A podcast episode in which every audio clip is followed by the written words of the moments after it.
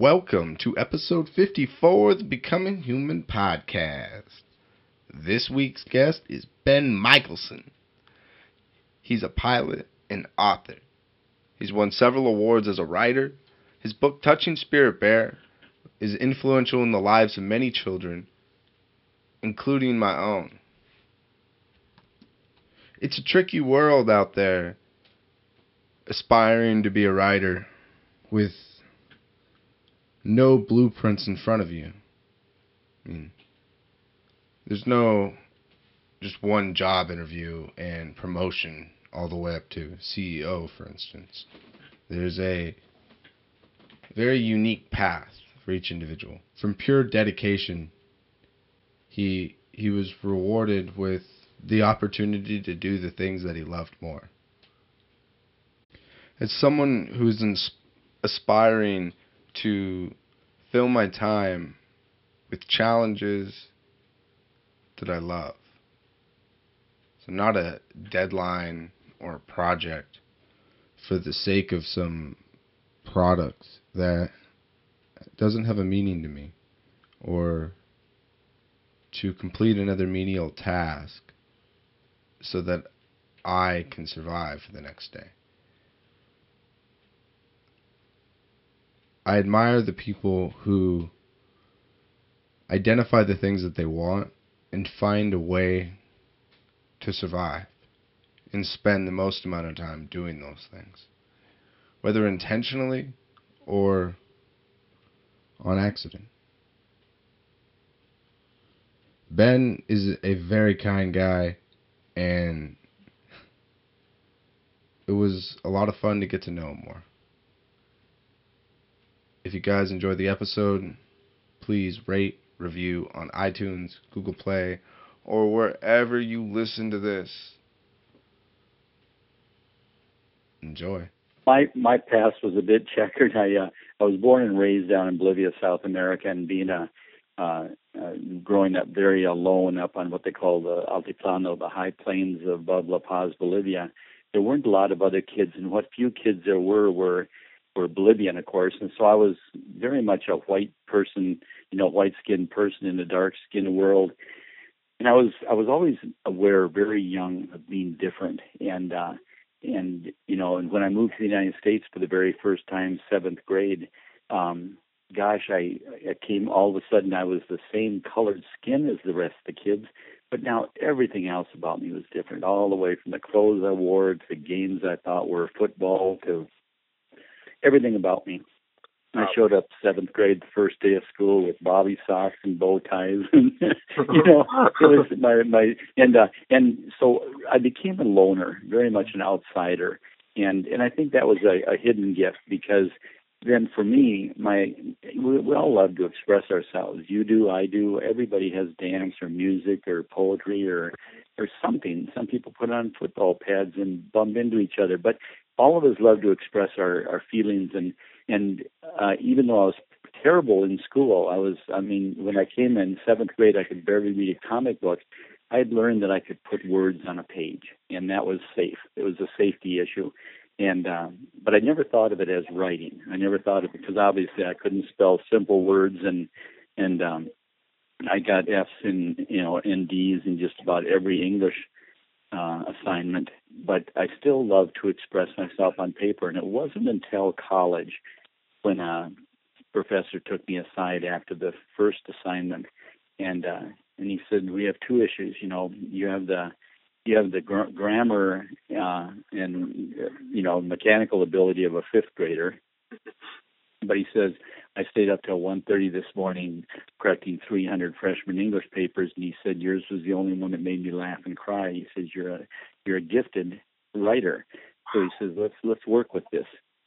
And that was the very first time in my life I had had anybody anybody tell me that I was a gifted writer, and and but that planted a seed. That was planted a seed, and and uh, and I would never, you know, I don't think we'd be talking here today if it wasn't for that inspiration. Wow. When were you growing up with your writing? Were you self-critical or like were you insecure of your writing or were you just writing and keeping it a secret because you're ostracized? Well, I I think all of the above. I mean, in the sense that I was I never showed it to anybody because mm-hmm. I was very embarrassed. I I never thought of it as having any potential. It was just me, a little angry, you know, um, child expressing themselves. Sometimes what I wrote on the paper was was not probably publishable, you know. Yeah. Um, and but but it was it was just expression. But it it also it also taught me many years later. It it uh, it told me what a writer is. Um, I can remember one time um, I was I was invited as a as an honored guest to uh, to for a thousand kid thousand kids at a at a writers workshop in Chicago and there was all these big big names that were there and we if these kids jumped through all these hoops uh you know read 10 books and wrote three essays and were selected by their teachers and all this they could come to this the university campus there and uh spend three you know 3 days a long weekend with with all these you know these free with these you know these authors and uh and at the end of the time, the five other authors and myself got together and we we said, you know, when we were when we were that age, none of us were qualified. And and and it was true, you know, with every one of us had backgrounds and but we discovered later that that's you know when when you read a good book you don't shut your eyes and and uh and say, "Oh, that was the best Hunger Games book I've ever read because every word was spelled correctly." Mm-hmm. You know, you, that's not that's not what makes a good book. And and um, and years later, I can remember going to, um, oh gosh, it was a juvenile detention center. All these kids under lockdown. Key and this eighth grade boy comes up to me and he wouldn't even have eye contact with me and he turned halfway away from me when he handed me a paper and he says, "I can't write, but read this." And I don't mean to be melodramatic, but in in a nutshell, it was called it was called um, Buckle End, and it was he has an alcoholic father who would uh, would uh, the father came home so drunk that he turned the belt around and he used the buckle end, and it was the most powerful piece of writing that I think major where slow motion tick tock, tick tock, and then what happens slow motion in the next 10 seconds, and tick tock, tick tock for an hour, for a minute and 17 seconds. And uh, and here's a kid that's coming up to me and says, I can't write. Well, he could write fantastically, but he because it had feelings, it had feelings, and it told a story, and uh, and so I've never forgotten that. I've never forgotten that. I, you know, I often will see young writers with so much potential, but uh, the, the the school system doesn't recognize that potential because they're still so hung up on the grammar and the and the timing and the you know neatness of your of your handwriting and yeah and that's you know, what I, I didn't like grammar because that's what I got so caught up on was like sentence structure and stuff and it felt so dry whereas I was interested mm-hmm. you know I guess you could say is uh literature folly. Like yeah yeah. Um, yeah, no, I, I, I couldn't agree with you more. What kind of scenario would you imagine would best support um, students' experience with writing? Well, the, one of the things one of the things I do um, when I'm working with with students um, is I, I use an analogy of magical sunglasses, and each it, all it is is what you're focusing on in your story. But it, the the analogy of a, a sunglasses helps them. And I'll say each of these ten pairs of sunglasses is magical. one is one is plot, one is uh, you know uh, characterization, one is emotion, one is description, one is cleanup, one is you know I have one fun pair that's ishigui, creepy, slimy, scary. But each one lets you focus on a different part of the story. And I always tell the kids, I says, there's not a pair of these sunglasses that is more important than the other pair. So cleanup is important. It's very important. You know, you could you paint a masterpiece, but if you put it down behind the boiler and let it let uh let you know mold grow on it and the rats chew on the corner and the you know steam destroy it, you you ha- nobody can appreciate it. Mm-hmm. but you put it in a gold gilded frame and you put archival glass on it and you put it in the gallery with soft music. Now you've displayed it right. And I said, so your story's good, but you have to display it. And and I I use that analogy, and I think the kids accept that. They accept the fact that okay, I'm going to have to do cleanup on my story, mm-hmm. and uh, but but I'm also going to get to put in ishiguri, creepy, slimy, scary things, and uh, and they you know and once it's in perspective like that, I don't see kids fighting it. Mm-hmm.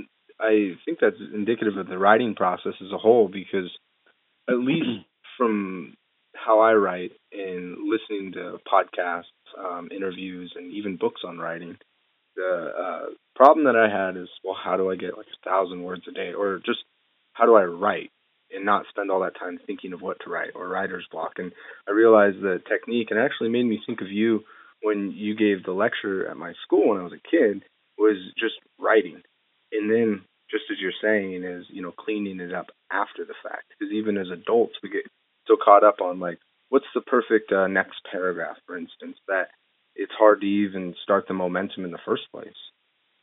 Yeah, yeah, and you know, there's there's I I truly truly do rewrite oh between 15 and 18 times, and when I say rewrite, I am not talking about going through a chapter and correcting two words on each page. Mm-hmm. I'm talk, talking about going through a chapter and making no less than 30 to 40 uh, corrections and probably a whole paragraph of changes on each page, and that would be considered to me a rewrite. And one thing I tell kids too, and I think this is important, very important, none of us likes to be criticized. Mm-hmm. None of us likes to ever be told we do something wrong. And I'll I'll pick out um, a, per, a girl that has long hair in the audience, and I'll say, you stand up in the back of a pickup, and your hair gets all frizzy after 45 minutes. So what do you do? You you you put a stiff brush at the top of the, your head, push really hard, and pull one time really hard, right? I said, you do that, you will end up bald like me. But I said, you you start at the bottom and you tease your hair, and you maybe a hundred strokes later, you work that brush up till it goes all the way through. Now tell me, are the first 99 strokes of that brush mistakes? Mm. No, they're not. They're not. They're just the process. It's working out the the knots. And I said, that's what writing is. I said, I'd get rid of this notion that writers make mistakes. We don't. We're the coolest dudes and dudettes on planet Earth. we make no mistakes. We just don't. And I said, but what we do is we do things better. And we will polish a stone a thousand times until it becomes a jewel. But the first 999 strokes are never mistakes. And uh, I think that frees kids up. Mm-hmm. You know, now the teacher, they, they're given an educational system where they have to grade. So how do you grade a kid? You know, when you're telling them you don't make mistakes, but I have to give you a grade. You know, but um, I, I do see it's almost a freeing thing to a kid, um, giving them wings when they realize they're not going to be criticized. They're not going to unless unless they don't make the effort. Mm-hmm. I said, if you don't make the effort, then I said I'll sit down. We'll have a talk. But I said you make the effort. You're not going to get criticism from me. I said we'll figure out ways to polish your writing and how to how to make it better, you know, and and more effective. But I said I'm not going to criticize something that you say you did it wrong because you don't do things wrong. Mm-hmm. That's a liberating thing, I think, to learn or to hear in not just writing but life as a whole. Is that yeah. we are yeah. not our faults. Yep, that's a good way to put it. It is, and I'm thinking of like sports because in uh, sports that's a very common thing. Whereas like if you can't um, catch a football really well. Well, just you're starting to catch a football. Uh, however, in like creative uh, endeavors, I suppose it's not something that that's um, talked about as frequently. Um, but right, um, what were some initial assumptions that you had about um, what it would be like or what it would take to be an author that proved to be false? Well, I remember I remember going down to I saved I saved and saved and saved my money to go to um uh down to California mm-hmm. to Long Beach to the writers conference that they have down there every year. And I camped with a friend in a in a van out in the parking lot because we couldn't afford the dorms and we cooked you know uh our food over a little Coleman stove because we couldn't afford to go into the cafe. Oh. So we'd saved enough money to go to this writers workshop excuse me, they they had big names. Oh my goodness, they had big names there, all the way from Sue Grafton to uh, Aldous Huxley to uh, Ray Bradbury, and and uh, I remember seeing these people. I'd go in and hear hear them, and uh, and some of them would uh, were very humble, very very down to earth and humble people. Um, and then there was others that would show up in their limos and they'd get out, you know, half drunk and stumble on the stage and and I remember all these young writers like myself sitting around and idolizing these established writers. And some of these ones that were go on stage drunk and slur their words and not connect thoughts, these young writers were worshiping them. And and I thought, I'm not. I'm not. If that's what writing is going to do with my life, I don't want that.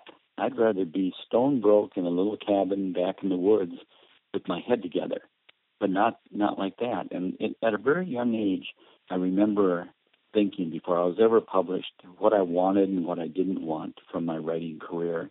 And uh, I, what I did want to do was I didn't care about getting published. I, I but I wanted very very much to write the best I could. And and one one um, uh, instructor that uh, I couldn't even afford to pay for them to proof a manuscript, which was one of the extras you could add to this writing workshop. He took me aside and he said, "Ben, there's there's probably uh, 50 other authors here that are better writers than you, but you'll be the first published." And I said, "Well, thanks. I didn't need to know that, but why do you think why do you think I'll be the first published?" And he said, "Because don't you think I see you in the very front row every every time, every session. And he says, You're in the middle chair. And he said, Your back never touches the back of the chair. He says, You've got a hunger. Your eyes are glued on me. And he says, When you ask questions, it's not how do I get published. It's not, you know, how do I, where do I find an agent or do anything like that. He says, Every question you've asked this whole week has been how to make the craft better, how to characterize better, how to, you know, portray emotion, what, what point of view is the most effective for this or that. And he says, it'll be the first published. And, and it was really interesting. This was um, a, almost two years before my first novel, Rescue Josh McGuire, was published. And I had never, ever even been in touch with this with this uh, uh, writer since. Wow. And uh, when I was published, um, I got a nondescript postcard in the mail. Or, not, or it wasn't a postcard; it was a very nice card, but all it said on the inside was "I told you so." Oh no way! And I thought I can I can take "I told you so" like yeah. that all night long. take them on the chin. That's so cool. You identified that you had the love for writing, not getting caught up in the making it. And I've seen that in my writers' workshops that I've held, my adult writers' workshops over the years. I can almost sit there and watch a writer's workshop and and point out the one person that I would bet my my uh, dollars on for being the first to be published. And I I've had three or four uh, students that I that I identified early in you know when they were still in a writer's workshop and non-published, and I thought, yeah, that one's going to make it. That one's going to make it, and I and I haven't been wrong yet. Wow. Hmm. What do you see that as? Do you see that as people falling or commonly falling into a trap, or the difference between interest and passion? No, I think I think personally, I think it's like going to the Olympics. You, everybody has to have an ability when they go to the Olympics. You know, you, you can't get there without ability and and uh, certain uh, ability in in the discipline, whatever you're competing in. What separates the gold the gold uh, winner from the rest is determination. Is that that person when the rest were up at two o'clock in the morning running for three hours, that person was up at one thirty running for four hours. Mm-hmm. You know that, that that determination, that that indomitable, and I've seen that with writers. I've seen I've met a lot of a lot of excellent writers, but they weren't as determined as myself. I can guarantee you that. You know, after a year and a half of rejections, they quit. Mm-hmm. And when I first when I my first novel was published oh my goodness, I I'd been writing full time for five years. I'd written three full length novels, and I'd had uh, I think I counted once it was 127 rejections um, from uh, on those three novels from either agents, editors, or publishers, and uh, and you know, when I go to a, uh, a juvenile detention center last year, I asked students, I said, what would have happened if I'd have quit after 122 uh, rejections? And they all shouted like they practiced their answer. They said, you'd be here with us. I said, yeah, maybe, you know, but determination is, is, is almighty. But that's true of all of life, not mm-hmm. just writing. It's, you know, you, that's why lasers work is because they focus. Yes. and what what um what caused you to have this determination? Have you always had this for writing, or is it a trait that you've had um, in many aspects you of life? That's the one question that I don't know if I'll be able to answer of yours. I, I just don't know.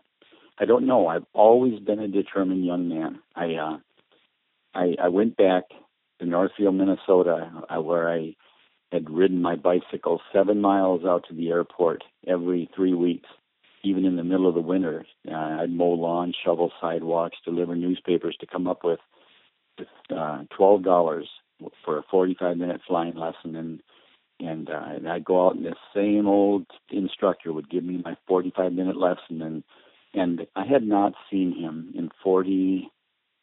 40, I mean, 44 years, 43 years.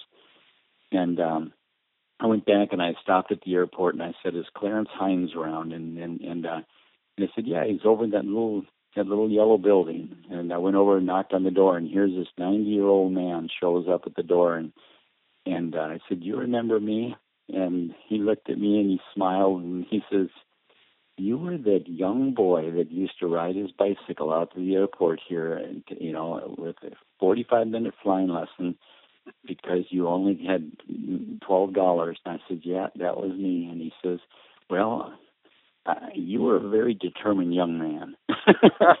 and uh, you know, and it was funny. He remembered it, and then he told me. He said before the I said goodbye that day. He says. I did give you extra time every now and then. He said because I liked your determination, and I said, yeah, I knew it. Because sometimes you'd put an hour in there and I knew we'd flown an hour, but you only charged me for 45 minutes. And he says, that's because you were so determined. but I, I don't know what caused that. I don't know what, I really don't know, except that I know it's, it's, a, it's a, it's a vital um, trait. Mm-hmm. And um, I can relate to that in some sense because in my youth, I wasn't all that determined. I'd give up easy and start and stop things and all of a sudden like two years ago um it just turned on like a light switch and i became like super obsessive over um you know a handful of passions like i've never been before and it was interesting the um the way that my life changed in terms of how i spent my time because you know i went down those more um uh, darker roads making poor decisions and stuff however my life changed for the better when somehow I was able to muster up that determination and um, that persistence. Yeah, yeah. And no, you you you said it right on the on the you know very poignantly. It's it's just why there's so many people and there's been so many people in history that you know they just needed that focus. And Buckminster Fuller that created the geodesic dome. Mm, you know, yeah. he went out to a cliff one night and he just decided he wasn't going to come back unless there was a reason to come back. Mm-hmm. And he just stood there for a long time, deciding whether to take his life or to, turn his life around. And when he walked away from that cliff, he, with no formal training, he went back and just buried himself in mathematics and stuff. And it was the god, you know, was the grandfather of the geodesic dome, you know. But you know, it's it's that focusing with your life where you just decide, okay, what is it about? And then if if it's if it's of value, then let's get on with it. Mm-hmm. Wow, that's so cool, and that's it's insane because history is littered with people like that throughout, and it's interesting because growing up, I would hear that with writing or among other creative endeavors, music even, like you're not gonna um, the likelihood of you making it, the likelihood of you making a living off that is, is relatively low. And reflecting on that as an adult, I see that it's if you're in it for money, then the likelihood of success is relatively low. However, if you're in it for something more than that, that determination or that that indomitable desire to see something through for the sake of it. Um, just like you said at the writing workshops, for instance. It's it's very impressive in how that manifests in the individual and the result. Yeah. Um, and what was going through? What was your daily experience, if you could recount it, um, when you were getting rejections for uh, Rescue Josh McGuire? Like, were, did oh. you have a lot of self doubt? Yeah, I mean, you you have to, you have to, you know, because there are times, and then this is when even when things are going good and you've got an agent and you're in with a publisher, there's still those times when you're, oh my goodness, you had a bad day, your transmission went out on the car, you're you got in an argument with your wife and and uh you didn't sleep very good last night. Now it's 11:30 at night and everybody else has gone to bed. You're on your you know 11th rewrite of a chapter. It's still not coming together, and you're starting to doubt the premise of even the premise of a book that you've been working on for nine months and and it's just like oh i'm the worst writer in the planet you know and i'm being a phony i'm tricking everybody into thinking i can write and i can't write and that self doubt is damnable it's just horrible. And yet and most writers that i know of have it. And um i've just learned the process that that you feel that way. You know go give it your best. Go back, get a good night's sleep, come back with a fresh uh, eye, and and dig back in again. You know, you just you learn to not doubt yourself, and and I can remember, you know, referring to your earlier talk, uh, question about about that smallest percentage make it into writing. I, can remember when my first novel, Rescue Josh McGuire, was published.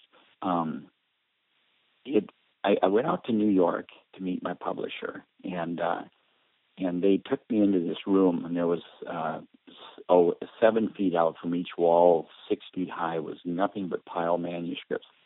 And he said that's two weeks of submissions to our publishing house. And he says every two weeks we get that many manuscripts, and we maybe publish two or three new writers a year. That's your competition. And I said no, no, it's not. He looked at me surprised, and I said no, it's not. I said if I if my intention is to win the Boston Marathon, and I said I I go get up and I put my time in for a, a year and a half. I'm out there at one o'clock in the morning, pounding the pavement when everybody else is sleeping. I said, if my true intention is to win the, New, the Boston Marathon, I said when I show up and there's thirty thousand other runners, I said they're not my competition. They're not my competition at all. I said there's maybe ten other runners there that are my competition. People who have wanted it as bad as me have put in the time and are and are you know getting the getting the the time breaks. You know, I said that they're my competition. The rest is just clutter. And I said, if you really think that I am, this is my competition, then I said you picked the wrong author. I said, hopefully, and he he backed off very very quickly and with a little pushback. And no, no, no, you're a very gifted author. You know, but that's the way I truly feel. People would say, well, you, you know, your chances of being published are just one in two thousand. I said, well, nah, not really, because there's quite a few of that 2000 are lazy old bums.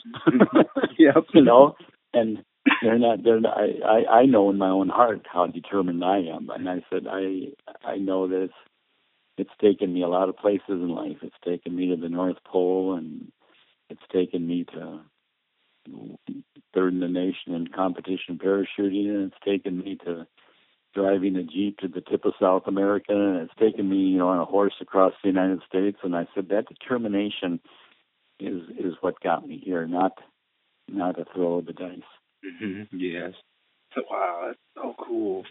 And there is something to be said with people's recognition of determination or even um, self confidence, because yeah, I've had um I've done like A and B testing where mm-hmm. if someone were to ask me, you know, can you design me a website, for instance, and depending on the level of confidence I would have moving forward, I'd either get paid a lot for it or barely at all, or they wouldn't hire me. Right. And my skill set never changed. It's just how I carried myself. And I've noticed that, like you, you know, with people who have their um, slump their shoulders forward and kind of look down and, and um, look kind of appear socially uninviting tend to get passed more often, whether that's in athletics or that's in you know a variety of communities. And I think there's something to be said for uh, working on our own selves to be able to um, to express confidence. I guess. Yep, I agree. Totally agree with you. Well put. Um, you know, the, the, your, your ability hasn't changed. You know, but but how you how you uh, present yourself. You know, and another thing, think about this you know, in writing, if you if you're if I if I'm talking to you tonight and I say, "What are you up to these days?" and you say, "Well, I'm in my third year of medical school." Oh man, that's cool. You're going to be a doctor. You know, oh, I'm in my third second year of, of uh, law school. Whoa, that's cool. You're going to be a you're going to be a lawyer. You know, and and uh, whether you're a teacher, you're going to be this or that, or it doesn't matter. You get a certain level of respect. In the arts, you don't. Mm-hmm. Somebody I can remember people coming and and talking to me at a party, and they'd they'd say, "Oh, you're so and so's uh, husband," you know, and and uh, what are you up to? Be what are you doing? What do you do for a living? And I said, "Well, I'm a writer." And they say, "Oh, really? Really? What do you publish?" And I'd say, "Well, I don't have anything published yet, but that's what." I, and they, and all of a sudden, you'd see this look on their face, and they'd roll their eyes like, "Oh, mm-hmm. why didn't you just say you're unemployed?" you know, yeah. and and you get zero respect. But now tomorrow morning, when that book is is contracted by Disney, mm-hmm. I haven't changed. I'm still the same person. Nothing has changed. But now because you're published, you know, now all of a sudden you get recognition. I can remember going to my my uh my wife at that time was a um physician's assistant and I can remember going to Christmas parties and world class physicians would come up and oh, we've we've heard you're a published author, you know, and we've always wanted to write a book, and they just Google it, almost like they're groveling at your feet. you think, hold it, this is the same person that was mm-hmm. two weeks ago, you know. But you don't get much respect, and so what I guess what I'm leading up to is that when you're in the arts, um, any of the arts, you, you it's so essential for you to be um, self-reliant. You have to be able to depend on yourself and believe in yourself because you do not get the strokes, the outward strokes that most disciplines do. But the sound of it going, it sounds like um, building your life as you want it in the future, but today, and not like, oh, one day when I get published, my life is just going to be better. No, the way you think of yourself and your inner critic is still the same. yeah. And that yep. interesting point um, in consideration with the people who are obsessed over like um making it for instance or getting published by the specific publisher. In reality your day-to-day life is the same if not like greater greater responsibility or opportunities. But other than that like your your level like happiness doesn't fluctuate based on external means. It's mainly an internal um event. It's relative. Yep, yep. how come it takes cancer or something like that for people to realize that. Mm-hmm. Why is it that we have to almost have our life threatened before we wake up to that that mm-hmm. uh, point? And uh, but you've said it very well. And the, the the ironic thing is that just as you've put with your dedication and how you approach those writers' workshops, you're actually rewarded for just falling in love with the work and ignoring the um, the fruits of your labor, if you will, because they yeah. see that within you that you're actually dedicated for it. And I can name off the wall like a painter who just paints for the sake of painting would be more rewarded than someone who is obviously trying to make a money grab. Yeah, it, for me as a writer, the probably the the kind of the joy of it all eh, is now as I get, I've been in the, you know, for 30, 30 some years now, um, published and, and I've, oh my goodness, I've been around the, the circle, been around, been through the rodeo. You know, you've gone all the way from lawsuits with publishers and, and, uh, divorces with agents to, you know, contractual challenges to, oh my goodness, the things I've gone through in the publishing business are they're no fun. Those are no fun. But writing, discipline of writing, that has always always been a joy to me. Uh, uh, something that I, I I I like doing and love doing. and and having a child come up to me, a middle schooler, and hug a book to their chest and say, "This is the best book I've ever read," or a parent coming up and saying, "My child hates reading, but they got hooked on your books and now they can't get enough," and and thank you for turning my child on to read.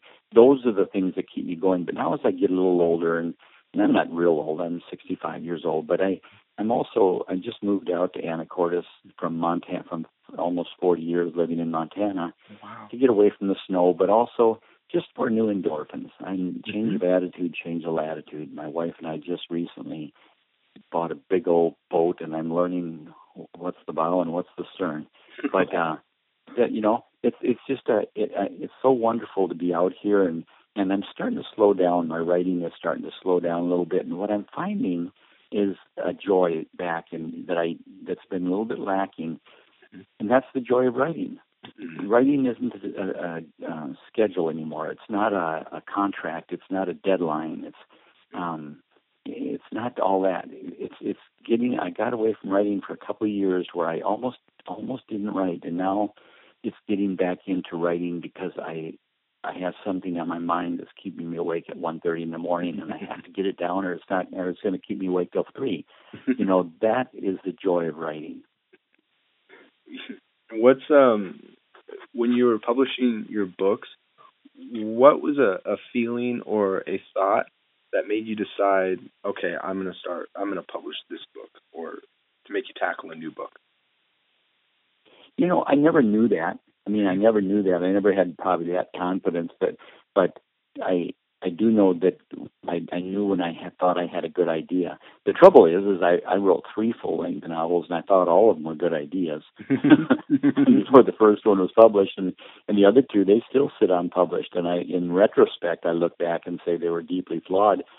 Uh, from a commercial standpoint, uh, they had a lot of creativity in them, but they they're not the type of thing that publishers are are remotely looking for. Mm and and I have to admit that. I just have to admit it and move on. And but um, you know that that's the type of thing that uh, you know you, you never you you put your heart. I, I and some of my books that are the most successful, the two that are uh, Petey and Touching Spirit Bear that are on their way to the big screen now. Those two, I didn't, I didn't, I I put my heart and soul into them. But so I did that with the other books too. the other eight, you know, I gave every book I've written my heart and soul at the time that I wrote it. I've mm-hmm. never ever held a thing back. Now, why those two are going to the going to the moon while while one or two of the others are, you know, are fighting to stay in print? Mm-hmm. Uh, I don't know. I just mm-hmm. don't know, except that they they struck a nerve. You know, they I imagine it's like a parent that has six or eight kids. You know, one goes to the Olympics and one is still living at home and and uh and you know living off his parents. Mm-hmm. Yeah, it's like and, uh, and you raised them both the same. They both came from the same lineage and the same environment. and but so I, I can't explain that part of it.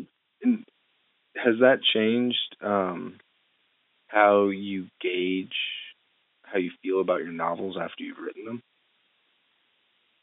No, the only thing that I I I I do maybe a little different than some authors. Instead of um, instead of writing um, looking for ideas, I don't look for ideas as much as I've discovered that what what brings a story alive is emotions.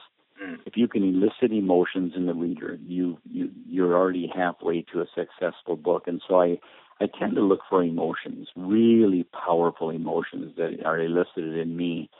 You know, I, if I see the release of a short fin pilot whale that that was you know that I helped uh, um, you know doing the doing the recovery for a, a month or month and a half, and then I had the powerful feeling that you're releasing something that you loved. You'll never see it again. That's going back to its home in the Atlantic Ocean, and that that melancholy tears. You know that is so powerful. And when I go back to write a book on that, I may not know the characters, the I may not know the plot, I may not know anything, Mm-hmm. But I know the feeling that I want on the last page, and and ironically, that was the impulse or impetus for a book called Stranded that I wrote, and it was one of the easier novels I wrote because I knew the emotions that I wanted, and uh, there was a lot more to the story than that. But but uh, I, I tend to look for emotions, and then I wrap stories around those emotions, and that that for me works better. Mm-hmm. It's emotionally charged, and you're really uh, passionate about what you're writing. Yeah. Um, if I don't care about it, the reader's sure not going to. Ooh, I like that. Do you gauge the success of your book based on its commercial success, or is there a specific um, a characteristic like? Uh, no. Mm-hmm. Go, keep going. Go oh no, no, that was it. Sorry. Yeah, no, no, I I don't. Um, money, however, how well a book does, money is what buys groceries. yeah, exactly. And uh, you know, and so you can't look past that. But one of my novels, a book called Tree Girl, that deals with the genocide in Guatemala um, back in the early '80s. Um, it's my only teenage, you know, uh, young adult novel. Uh-huh. It's so powerful and it's raw. Um, a lot of colleges use it in different uh, programs they have there, but commercially it, it hasn't caught on. It is, just hasn't caught on. Um, and I'm still so very proud of that book. I'm so proud of it, you know, to have been the author to pen those those feelings and words. I I'm proud of it, but obviously the market hasn't discovered it. That's where. But uh, I, I get caught up in writing, whereas it's like, okay, am I trying to? So what what is my goal with you know my book? Is it um there? Of course, there's many, but would it be okay? Is a best? Do I consider it being like a bestseller or purchased by you know even just five thousand people? Do I consider that a success, or do I consider um, writing it in a way that people can that just one person can connect with it? And I find that that's yeah. interesting that you talk about Tree Girl and how um, powerful it was in the way that you delivered it. And I can relate with that because I can identify when I, I have good writing, and that makes a day worthwhile for me. It's yeah. Um, yeah. Yeah. The, you know, one thing I'll throw in here that's a little bit of a segue, but it uh, and uh, uh, may not relate to the immediate conversation, but mm-hmm. one of the things that I've I've come to realize is when I was coming up the ladder, um, encouragement was so important to me. The mm-hmm. few people that took me aside just for five minutes and encouraged me, like that professor, you know, um, there was a pilot that encouraged me. There was a librarian that took me aside and gave me my first book to read as a seventh grader. But that encouragement is so important, and I've never forgotten that. Now, when I'm when I'm in the position I am in now, um, just to know that that the right words if if I if I'm respected the right words can can mean so much. I um at that Santa Barbara writers workshop they had these bandit sessions where the last of the writers that just couldn't put it to rest it would be that midnight there'd be ten of us out there in the bleachers you know reading five pages of our latest manuscript and critiquing each other. And I remember I was the last reader of the last night of the last bandit session, and it was quarter to quarter to one in the morning. Oh, wow. And this old older man came up to me afterward, and he says, "Young man," he says, "you're a very good writer." He says, "I think you have a good future." And I said, "Well, thank you very, very much. That just means a lot to me." and he says, I asked him, I said, "Do you write much?" And he goes, "Oh no, no, no." Nope, nope. I just doodle. I says, What do you mean by doodling? Oh, I just do cartoonish things, you know. And I said, Well, eh, is it anything that I would recognize? And he says, Oh, I don't know if you read doodling or not. He says, I have one that has had a little success uh, called Peanuts, you know. And I was talking to Charles Schulz, and and and that kept me floating on air for the next year to have had Charles Schulz come up to me at a quarter to one in the morning at a bandit session and say, "Young man, you have a future. Believe in yourself." You know, and that's that's good writing. And uh, so I've I've I don't I don't I don't I don't hand words out cheaply, mm-hmm. but I also know that when I when I run into some uh, a young person that needs encouragement, I always take the time to to encourage because I know how much it meant to me in my life, not just career. Oh, that's it's like fuel encouragement. Yeah, yeah. What is your favorite yeah. way to spend your time? You know, I have to admit, lately, mm-hmm. um, I moved out to Anacortes um, just because I wanted to get into boating. I'd gone up to, uh, I'd gone up to um, Juneau mm-hmm. half a dozen times and rented little 32 foot Nordic trawlers and taken oh, to yeah. different places like Glacier Bay and out to Sitka and down around Admiralty Island and Petersburg and and then I the the owner of the fleet he allowed me to uh, help crew a, a delivery of a boat from Anacortes up to uh, to Juneau. And after that trip, it was like he let me just make all the decisions, and unless I was getting ready to stub my toe, he'd let me do it all. And uh, and after that trip, it was like I can do it. And so for 30 years, I've uh, I've been coming out a landlocked boat lover from Bozeman, Montana. I've been coming out to the Seattle Boat Show and learning about boats and dreaming about them, and and uh, and finally, finally, that dream has come true. So I I'd have to say answer long answer to your question.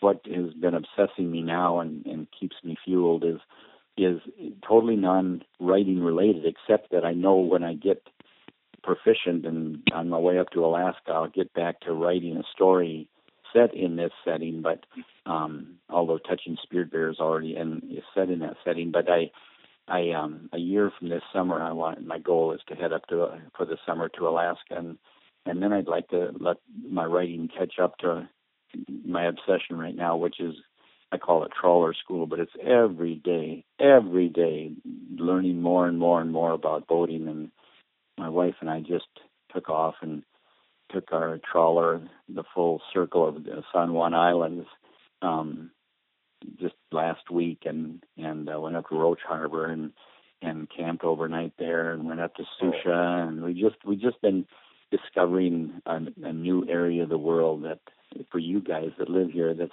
that's old hat. But for us, it's landlocked Montanans that lived on a mountaintop with snow. Mm-hmm. This is pretty cool, you know. that's awesome. everybody in the marina is cussing about the seals and the otters and stuff. We're still sitting there and looking at them and seeing how close we can get and ooh and ah. and I'm sure that adventure will give you quite the material for writing.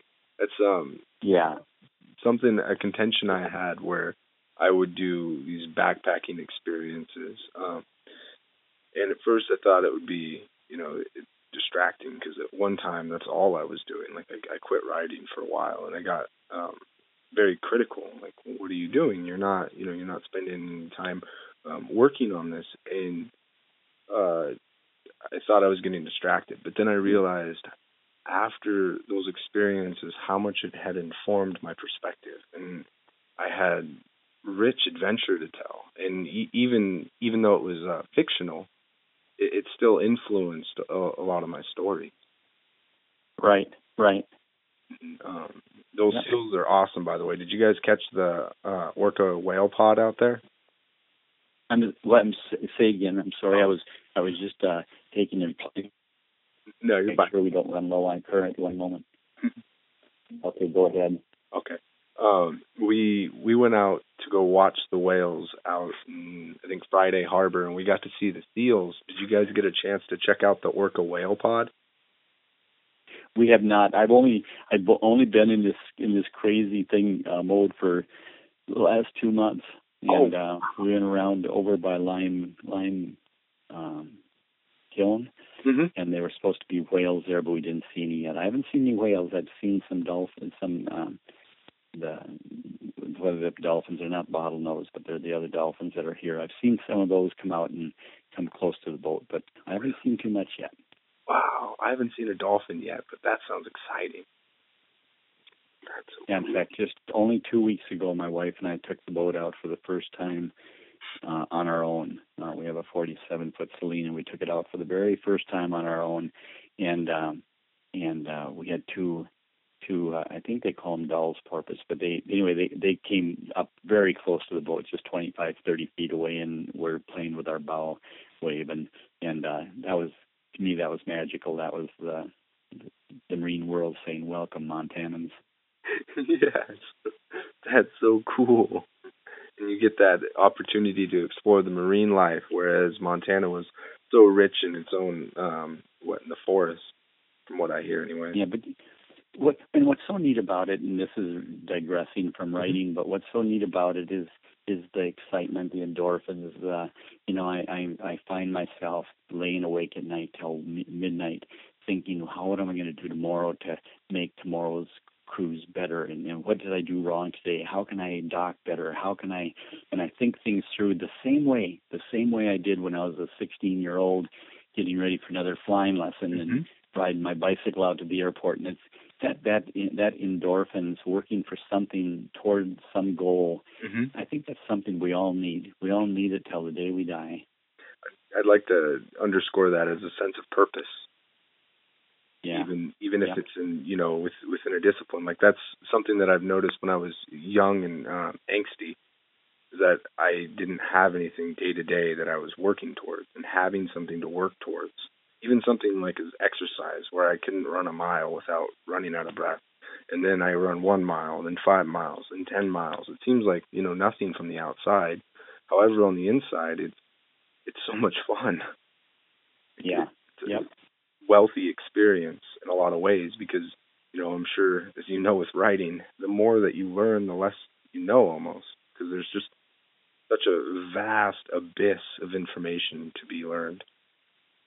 Yeah, I think somebody once said it well. They said, you know, if what you know is is inside a marble, what you don't know is represented by the shell of the marble, and if what you don't know is if what you know is the size of a basketball, what you're aware of not knowing is the outside of that basketball, and and uh, so when you get very very wise, and what you know is the inside of a um, you know, a gymnasium, what you're aware of not knowing is the outside of that gymnasium you're you're feeling. And they said there was probably no person on planet Earth that felt more dumb than than uh, Albert Einstein.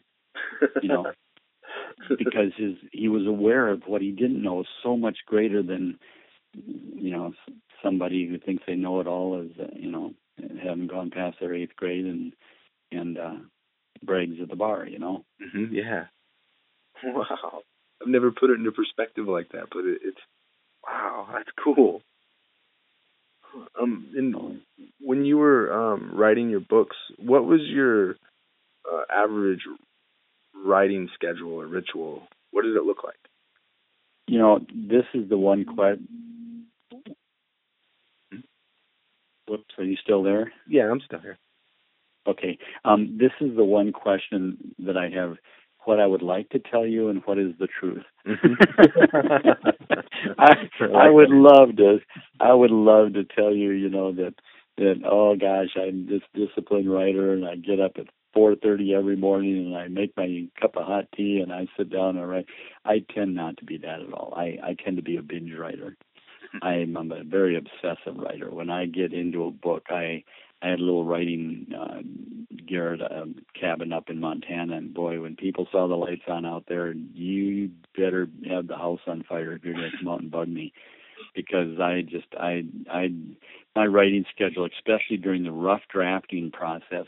Oh gosh, I would sit there and and uh, I, I I might write from midnight till four in the morning, sleep till eight, get up and write till noon, then take a uh, sleep till three o'clock in the afternoon, then pull in uh, all the way till two the next morning, and then go and sleep until ten, and then write till noon and sleep a little more, and then pull an all nighter, you know. And I just I get in a in a writing binge. Mm-hmm. But what I did was once I got into the story and into the emotions and into the characters, I didn't want to let them loose. I didn't want to go to town and and uh, you know discuss something non-related with the guy at the grocery store or at the hardware store. I didn't want to you know go and change a tire right now at at, at uh, the tire store and have to decide if I wanted to spend this much or this much on what you know what style of tire and things that were non-related to my manuscript. I I wanted to stay head in, and uh, so I tend to be a binge writer.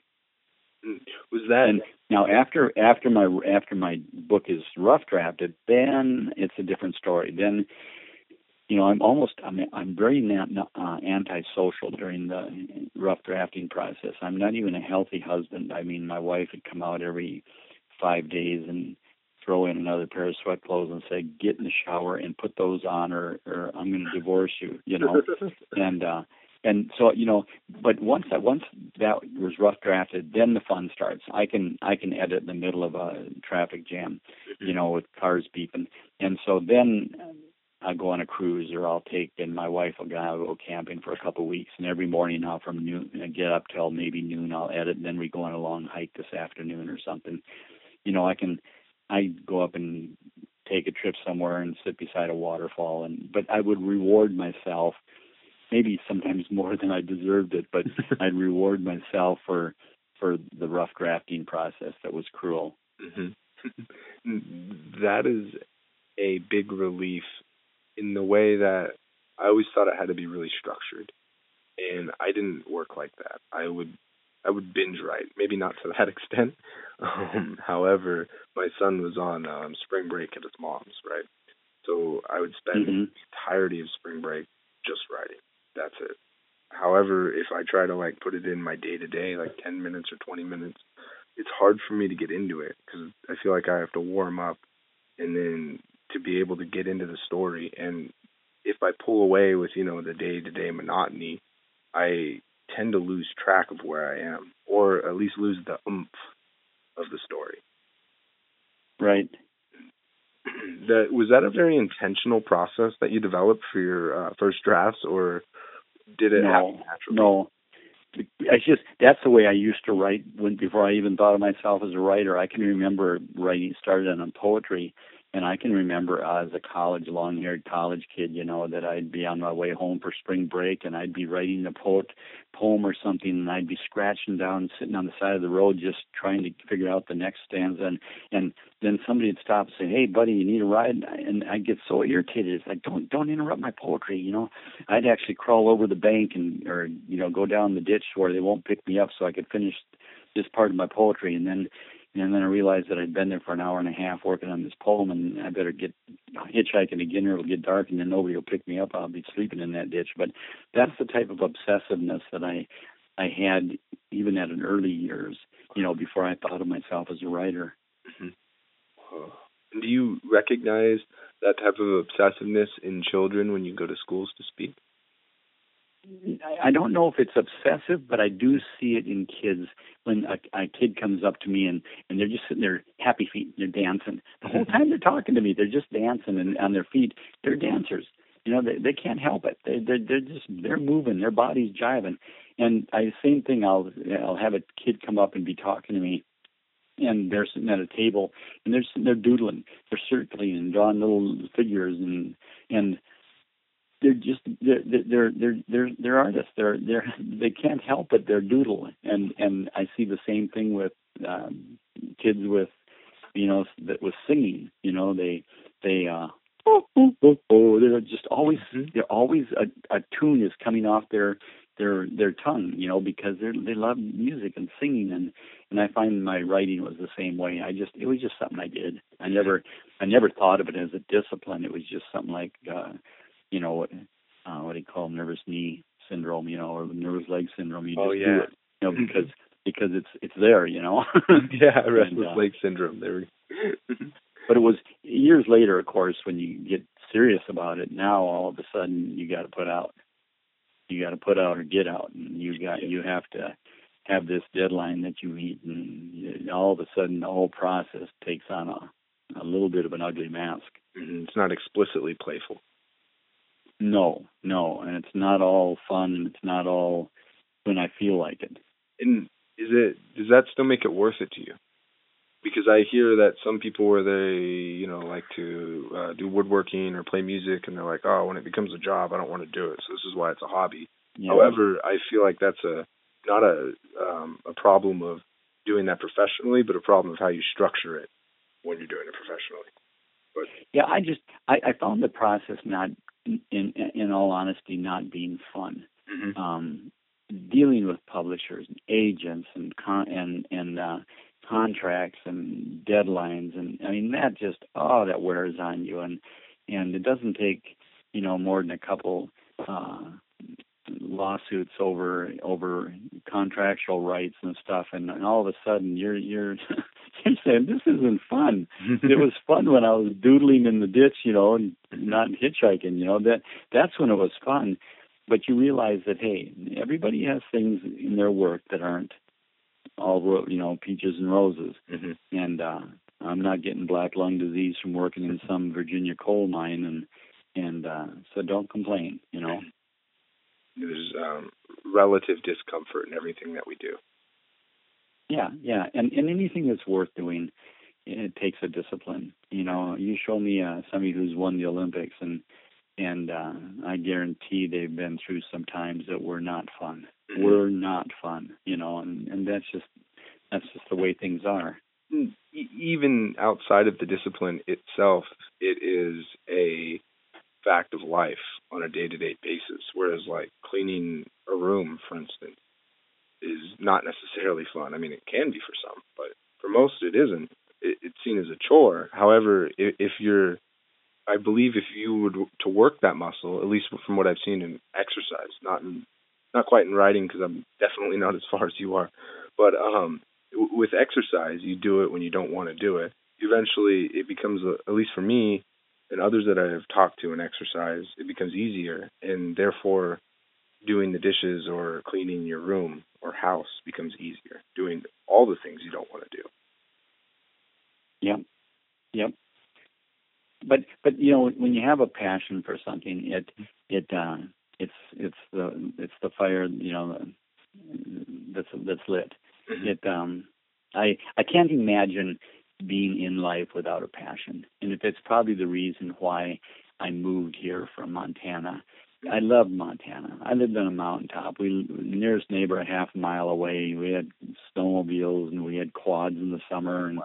and and but it, it it was a dream life that people said, well, why why are you moving away from you know where most people are moving to for their joy and, and I said because I've I've been down to Yellowstone Park 110 times I've been on every hike or in this area you know 37 times I've mm-hmm.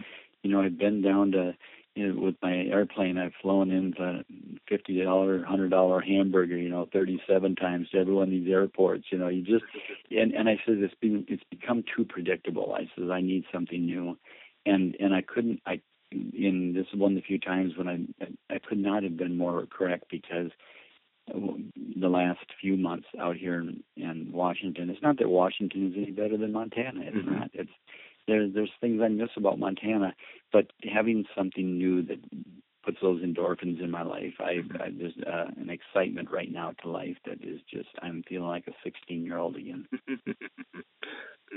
what is your relationship to challenge? Um, it it it motivates me. Mm-hmm. It motivates me. You know, I I when I was younger, the the best way to get me to do anything was to tell me I couldn't.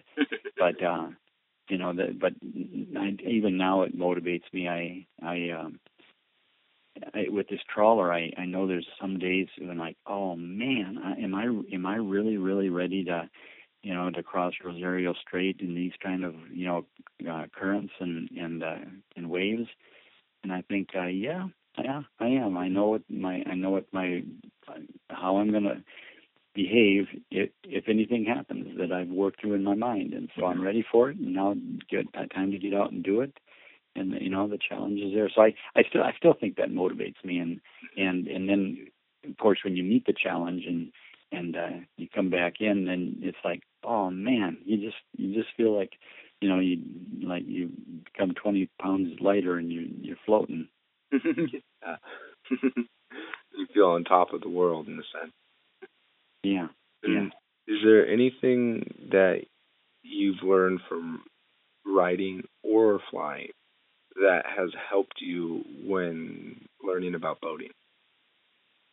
Um, yeah, yeah, yeah. I mean, it, it's it's all related. And for for flying, the, the mechanical part of it, uh, the systems part, the navigation part. It you know you, you're still dealing with with maps and you're dealing communication on the radio and you're you know there's a lot of lot of systems there that they they might be different but it, you, you have to have the same mindset to work with them you know and that part of it is life is is the the joy of it i I, I'm down in the marina, and it's so funny. I see I see two different set mindsets. One are the weekenders that come up and about oh maybe once every six weeks and their kids and they're screaming and hollering and shouting and fighting and and starting trying to get their boat going and and it's been sitting for six weeks so why didn't it start and how'd the battery go down? And it's just it's just a arduous thing for to listen to them and then there's the others that I like to think I'm one of them now is yeah, life's too short. Uh, mm-hmm. It's a beautiful morning. It doesn't matter what happens. If my boat doesn't start, well, then we'll fix it. And you know, we just chill out and we all stop and enjoy each other on the on the docks and and it's a whole nother camaraderie that I'm enjoying. But that's the way life is. Life isn't having a boat on the dock and being able to go out. That's not buying our happiness. Mm-hmm that uh, that's just giving it a platform to stand on. But if you're not a happy person, you're not going to be any happier with that boat. Mm-hmm. It goes back to to the whole. If you're not going to be a happy person as an aspiring writer, you're probably not going to be a happy person as a successful writer. Yeah. Yep. Yep. Uh, someone, I think it was, um, he wrote for uh, Dilbert. I forget what his name was, but he's uh, um, he does the doodles and the writing. Um, uh huh. And what he would say is, is it's you can be more fulfilled, I suppose, having a process mindset instead of a results orientated mindset. In archery, to back it up, uh, there's a thing called uh, shot panic. So you're trying to shoot uh, specifically with a compound bow, so you can hold it back for a long period of time. And if right. you're trying to hit the bullseye, if you uh, all you think about is the bullseye, you obsessively focus on the bullseye. I'm going to make it. I'm going to make it.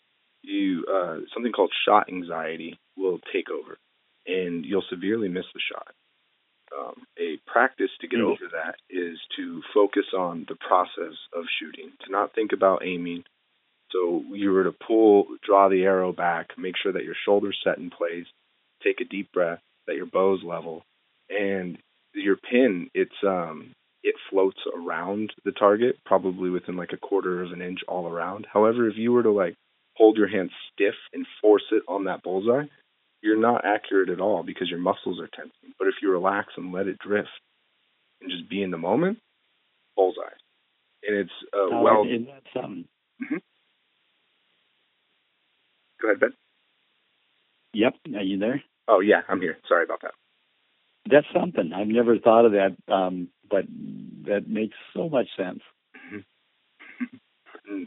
um, what, from all of your visits with uh, children in a variety of scenarios, what do you find is the most effective way to connect with children? Well, you have to be authentic, and you have to relate to them at their level, not at your level. You know, and uh, which for me is not very hard. I just never grew up, but uh, I and I say this seriously. I uh, I go to a party and I'm much much more comfortable in on the living room floor with the kids than I am in the kitchen with the adults talking about you know trying talking stuffy.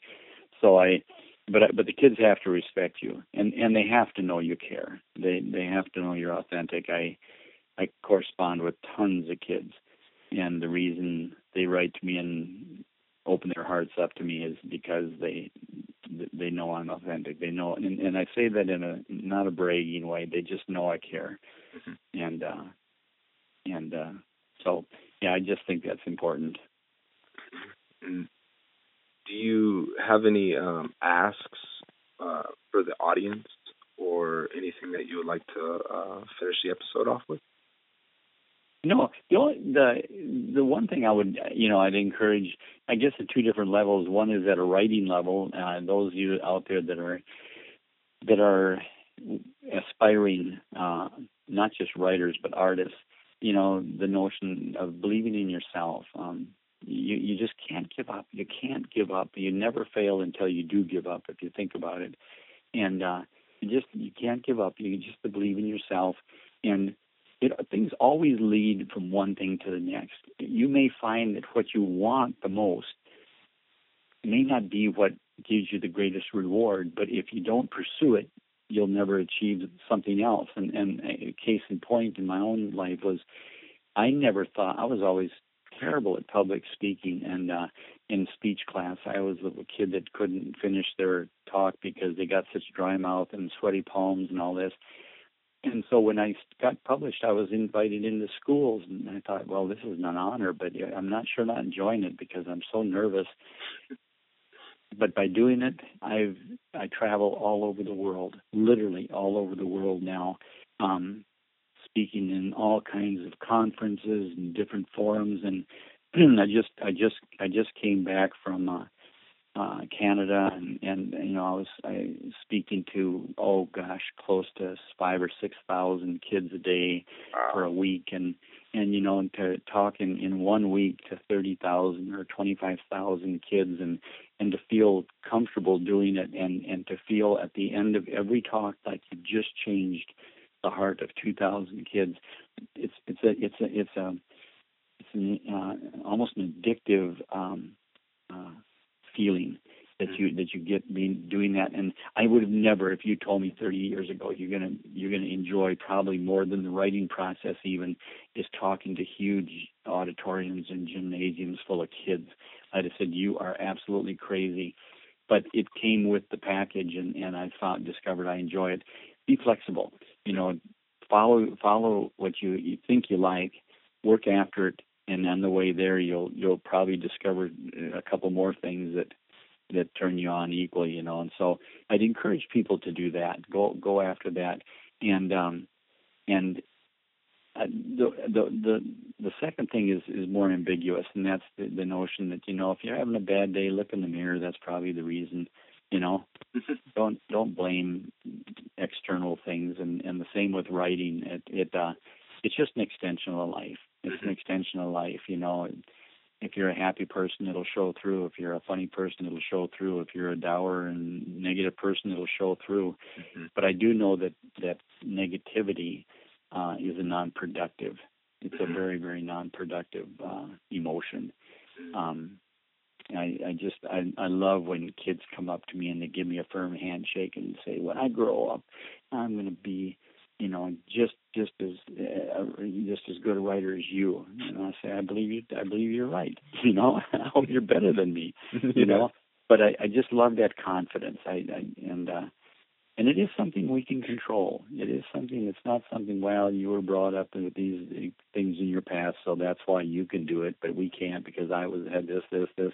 We always look for excuses, mm-hmm. but when we finally put the excuses aside and say, okay, I'm in charge of my own life and uh, I'm I'm the one that can choose how how I how I live, and that that's a very powerful thing because it affects our writing. It affects our writing tremendously, and but it affects our living even more so.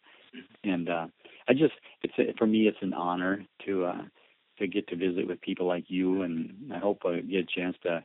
Uh, uh, get together in person sometime. You're over in Anacortes. Give me a call. We'd love to go to lunch and and uh, but it, it, more than that, it's just it, it, the opportunity to to visit people like you, to be on the road traveling, to to know that you affect lives. Richard Peck told me once. He said, if you're lucky in your career, he says you'll have one or two of your novels that become bigger than you.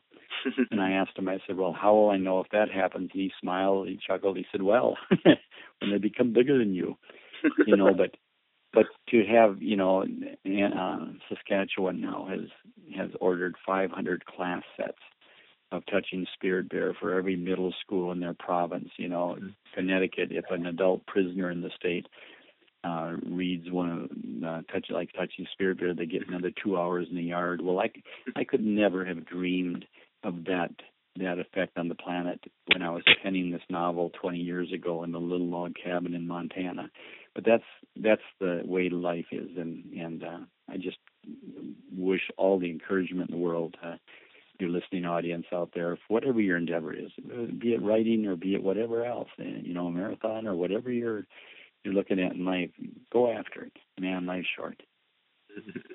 life is short, and that's one of the fruits of life, man. pursuing the things that you love, and at least finding those things. yep. Yeah. Thank you so much, Ben. I really appreciate this. Um, is there anywhere that people can find your work or support you as a writer? Well, just if if you want to if you want to follow some of my adventures and stuff, I have a website just www.benmikaelsen.com. All right, I'll make and, sure to um, include that in the show notes. Just have to spell Mikaelsen correct, but you know that um, and uh, and and I extend the invitation to you if you get over to Anacortes, give me a buzz. Yeah, absolutely. I'm only uh, 20 minutes away, so yeah, I'll have to. Isn't that funny? Small world. Yeah, I, but I've, I've thoroughly enjoyed uh, visiting with you tonight and to your audience, and and uh, thanks for uh, inviting me into your into your homes or you know, venues for this short period of time. Absolutely, and thank you for coming on. Honestly, um, perspectives, life experiences, they're contagious, and for better or for worse, they inspire us to move forward. And like I said before, you were uh, one of the big inspirations for me, and I've realized that uh, intentionally building a community around me of people who I inspire to be, it's it's immensely helpful, and it makes you all the more not disciplined but determined. Thank you, Ben. I've appreciated your insight. Thank you. Thank you guys for listening to this episode with Ben. Man, that guy's awesome. Woo! Next week we got an exciting episode in store talking about morality and ethics with Daniel McHugh. I'm stoked for it. It'll be good practice for me, and I get to understand his thinking a little bit more. Head over to the Ben's website. You can find it in the show notes. Go pick up one of his books. Touching Spirit Bear was my favorite. Buy it. I think I'm going to read it to my son.